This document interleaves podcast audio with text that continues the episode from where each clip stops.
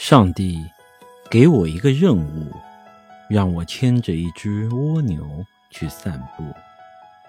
我不能走得太快，因为蜗牛已经尽力在爬了，每次总是挪那么一点点。我催它，吓唬它，责备它。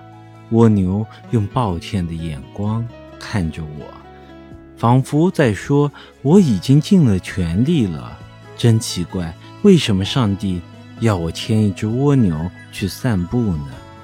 好吧，放手吧，反正上帝不管了，那我还管什么呢？